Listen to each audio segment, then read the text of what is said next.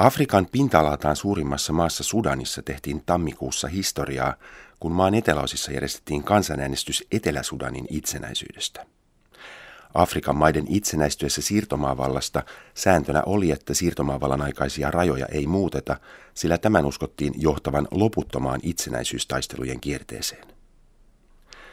Sudanin ehkäpä kuuluisin ja arvostetuin tutkija Francis Deng pohtii Sudanin yhtenäisyyttä ja etelän itsenäisyyttä viime syksynä ilmestyneessä kirjassaan Sudan at the Brink, Sudanin ratkaisun paikka vapaasti käännettynä.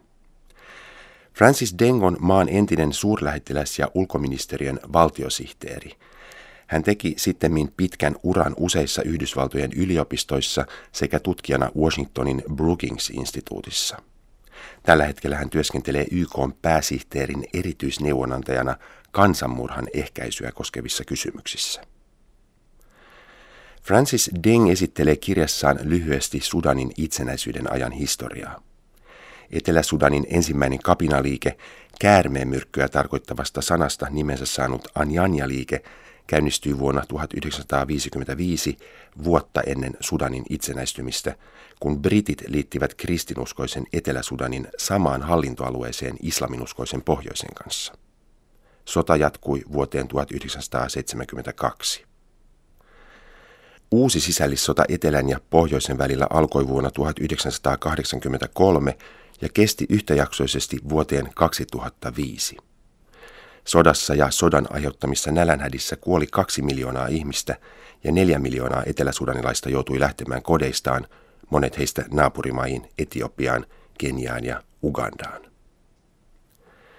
Den kuitenkin korostaa, että eteläsudanilaisten vapautusliike Sudanin kansan vapautusarmeija SPLA ei itse asiassa taistellut itsenäisen etelän puolesta, vaan koko Sudanin muuttamiseksi tasavertaiseksi kaikille maan asukkaille rodusta, etnisestä alkuperästä ja uskonnosta riippumatta. Pohjoisessa vuodesta 1989 vallassa olleet islamistit eivät kuitenkaan hellittäneet otettaan vallasta, vaan ryhtyivät soveltamaan islamilaista sharia-lakia myös etelässä. Etiopian vallanvaihto vuonna 1991 vaikutti myös Sudanin tilanteeseen, kun kapinallisliike SPLA joutui luopumaan tukikohdistaan naapurimaassa. Liike hajosi kahtia. Joukko SPLAn keskeisiä komentajia vaati liikkeen johtajan John Garangin syrjäyttämistä ja liikkeen tavoitteiden muuttamista niin, että pyrkimyksenä oli nimenomaan Etelä-Sudanin itsenäisyys.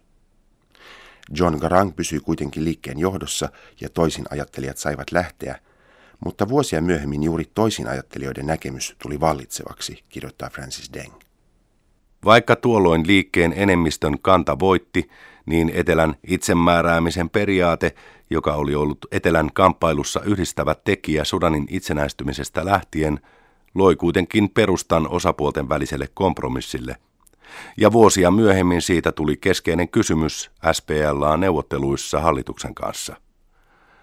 Vaikka Sudanin yhtenäisyys oli tarkoitus tehdä houkuttelevaksi vaihtoehdoksi etelän irrottautumiselle, viisi vuotta pohjoisen ja etelän välisen rauhansopimuksen jälkeen vallitsi yleinen yksimielisyys siitä, että yhtenäisyyttä ei ollut tehty houkuttelevaksi ja että eteläsudanilaiset mitä todennäköisimmin tulisivat äänestämään etelän itsenäistymisen puolesta kansanäänestyksessä vuonna 2011. Tammikuussa pidetyn kansanäänestyksen tulos on jo tiedossa. 99 prosenttia äänestäneistä kannatti Etelä-Sudanin itsenäistymistä. Näillä näkymin Etelä-Sudan itsenäistyy virallisesti heinäkuun 9. päivänä. Mutta asiat olisivat voineet olla toisin, Francis Den kirjoittaa. Hän kertoo vapautusliike SPLAn johtajan John Garangin saapumisesta Sudanin pääkaupunkiin Karttumiin pohjoisen ja etelän rauhansopimuksen solmimisen jälkeen heinäkuussa 2005. Miljoonat ihmiset olivat paikalla vastaanottamassa sissijohtajaa etelästä, joka puhui uudesta yhtenäisestä Sudanista, jossa kaikki olisivat tasavertaisia, niin pohjoisen arabit, muut pohjoisen asukkaat Darfurissa ja muissa maakunnissa kuin myös Etelä-Sudanin afrikkalaiset heimokansat. John Garang nimitettiin rauhansopimuksen mukaisesti Sudanin varapresidentiksi ja monet uskoivat, että hän pystyisi haastamaan presidentti Omar al-Bashirin seuraavissa vaaleissa. Mutta vain kolme viikkoa myöhemmin hän kuoli helikopterionnettomuudessa Etelä-Sudanissa. Francis Deng toteaa, että ilman karismaattista John Garangia visio uudesta Sudanista vähitellen kuihtui ja Sudanin yhtenäisyyden ylläpitäminen kävi yhä haasteellisemmaksi. Yhtenäisyys, niin toivottavaa kuin se onkin, voidaan saavuttaa ja ylläpitää Sudanissa ainoastaan mikäli maan monimuotoisuus kyetään turvaamaan tasavertaisuuden ilmapiirissä ilman syrjintää rodun, etnisen alkuperän, uskonnon, kulttuurin tai sukupuolen perusteella. Tämä oli visio uudesta Sudanista. Mutta arabialais-islamilaiseen kansalliseen identiteettiin ideologisesti sitoutuneet tahot eivät ole voineet hyväksyä tällaista visiota – Pohjois-Sudanin vapaamielisemmät tahot haluaisivat, että Etelä edelleen taistelisi yhtenäisen uuden Sudanin puolesta. Kyse on uljaasta visiosta, joka muistuttaa monin tavoin visiota uudesta Etelä-Afrikasta, jonka puolesta afrikkalainen kansalliskongressi ANC kamppaili Nelson Mandelan viisaan johtajuuden alaisuudessa. Mutta Sudanissa tämä visio edellyttäisi etelältä yhä jatkuvia uhrauksia vaikeasti saavutettavan kansallisen päämäärän puolesta. Ja myös sitä, että vallassa oleva kongressipuolue suostuisi muutokseen. Francis Deng omistaa huomattavan osan kirjastaan puheelle, jonka hän piti karttumissa vuonna 1989, pian sen jälkeen kun Sudanin islamistirintama oli ottanut sotilasvallan kaappauksella maassa vallan. Deng oli kotimaassa lyhyellä vierailulla tapaamassa uusia vallanpitäjiä. Tätä ennen hän oli vierailut Etiopiassa keskustelemassa John Garangin ja muiden vapautusliike SPLAn johtajien kanssa Sudanin kehityksestä ja tulevaisuudesta islamistien vallankaappauksen jälkeen. Sotilasjuntta järjesti Kartumissa kansalliseksi rauhandialogiksi kutsutun seminaarin, johon Francis Dengia pyydettiin puhumaan. Deng keskittyi puheessaan pohtimaan Sudanin kansallista identiteettiä ja identiteettikriisiä. Maan itsenäisyydestä lähtien vallassa oli ollut pohjoisen arabien johtama hallitus. Silti suurin osa maan asukkaista ei kuulu arabikansoihin. Pohjoisen asukkaat ovat pääasiassa islaminuskoisia, mutta edustavat lukuisia eri etnisiä ryhmiä ja myös erilaisia tulkintoja islamista. Etelä on puolestaan pitkälti kristinuskoinen ja asukkaat jakautuvat kymmeniin eri kansoihin ja kieliryhmiin. Francis Deng itse kuuluu etelän suurimpaan kansaan dinkoihin. Dinkat ovat myös enemmistönä vapautusliike SPLAn johdossa. Mutta etnisestä taustastaan huolimatta, tai oikeastaan juuri sen vuoksi, Francis Deng on ollut Sudanin yhtenäisyyden äänekkäimpiä puolestapuhujia. Näin hän kuvaili taustaansa rauhanseminaarissa Sudanin pääkaupungissa Karttumissa. Minulle Sudanin yhtenäisyydessä on kyse syvästä vakaumuksesta, miltei uskon asiasta. Olen kotoisin pohjoisen ja etelän rajaseudulta Abieista. Tulen perheestä, joka on sukupolvien ajan pyrkinyt myönteiseen ja rauhanomaiseen kanssakäymiseen Sudanin eri kansojen, pohjoisen ja etelän ja arabien ja dinkojen välillä – Vaalien yhdessäoloa ja yhteistyötä molemminpuolisten intressien edistämiseksi pohjoisen ja etelän herkästi haavoittuvalla risteysalueella. Uskoisin, että jotkut teistä ovat kuulleet isästäni Deng Machokkista ja hänen ystävästään Misiriya-arabien johtajasta Babu Nimiristä, jotka onnistuivat sopimaan rauhasta ja vakaudesta alueella, jossa paimentolaisheimot ovat säännöllisesti kontaktissa ja usein myös konfliktissa keskenään laidunmaiden ja vesivarojen käytöstä.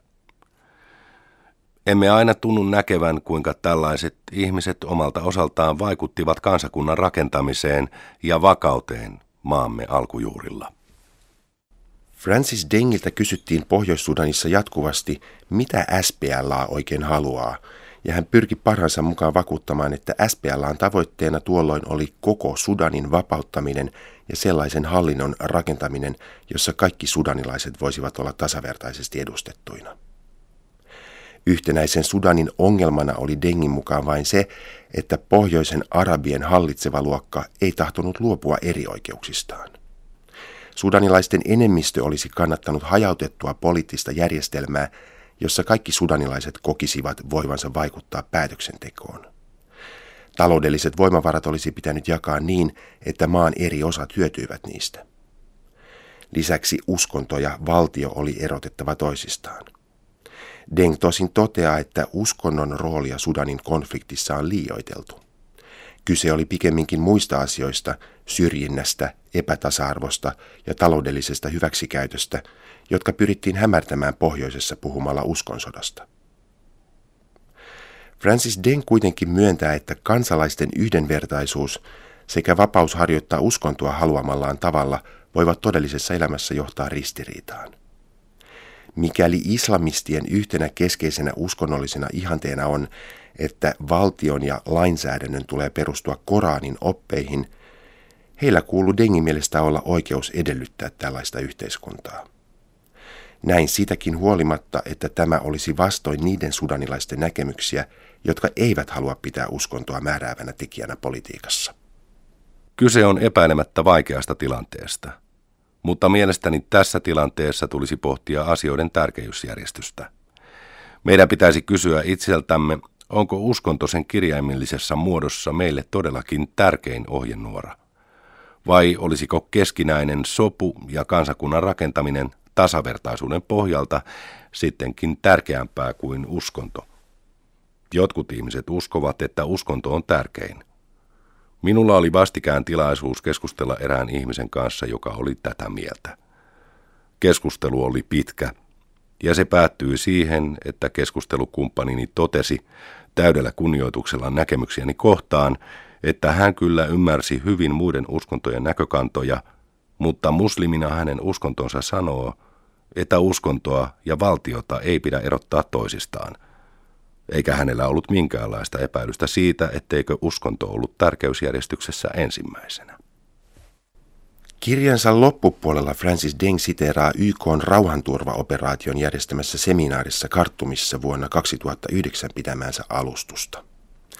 Deng totesi tuolloin, että etelän itsenäistymisen jälkeen pohjoisen tilanne tulee olemaan edelleen hyvin epävarma. Monien mielestä yhtenä mahdollisuutena on, että Pohjois-Sudan hajoaa kuten entinen Jugoslavia. Jotta Pohjois-Sudan voisi jatkossa säilyä yhtenäisenä, sielläkin eri alueille olisi Francis Dengin mukaan taattava laaja itsehallinto, tasavertainen edustus valtionhallinnossa ja lisäksi perustuslakiin tulisi kirjata periaatteet kaikkien kansalaisten tasavertaisuudesta, rodusta, etnisestä alkuperästä, uskonnosta, kulttuurista tai sukupuolesta riippumatta. Kun Etelä-Sudan ensi kesänä itsenäistyy, muutoksen vaatiminen Pohjois-Sudanissa jää ennen muuta pohjoisen asukkaiden tehtäväksi. Mutta jos tällainen muutos toteutuu pohjoisessa, se voi Francis Dengin mukaan myös muuttaa etelän suhtautumista pohjoiseen naapurinsa. Sudanilaisilla on rajallinen määrä vaihtoehtoja valittavanaan. Yksi olisi kansallisen identiteetin uudelleenmäärittely siten, että se yhdistäisi kaikkia maan asukkaita ja antaisi kaikille kansanryhmille tasavertaiset toimintamahdollisuudet maan politiikassa, talouselämässä ja muualla yhteiskunnassa. Toinen vaihtoehto olisi löyhä yhtenäisyys, jossa pyrittäisiin kunnioittamaan maan eri alueiden ja kansanryhmien monimuotoisuutta. Kolmas vaihtoehto on todeta, että esteet kansallisen yhtenäisyyden saavuttamiselle ovat ylitsepääsemättömiä – ja että eriytyminen voisi antaa osapuolille paremman mahdollisuuden keskittyä oman alueensa jälleenrakennukseen ja kehitykseen heidän omien toiveensa mukaisesti. Mutta silti Etelä-Sudanin kansanäänestystä ja alueen itsenäistymistä ei pitäisi nähdä tien loppuna. Sekä pohjoisella että etelällä tulee olemaan jatkossakin omia sisäisiä haasteita myös etelän itsenäistymisen jälkeen. Olosuhteiden niin salliessa – myös Sudanin uudelleen yhdistyminen voi olla varten otettava vaihtoehto.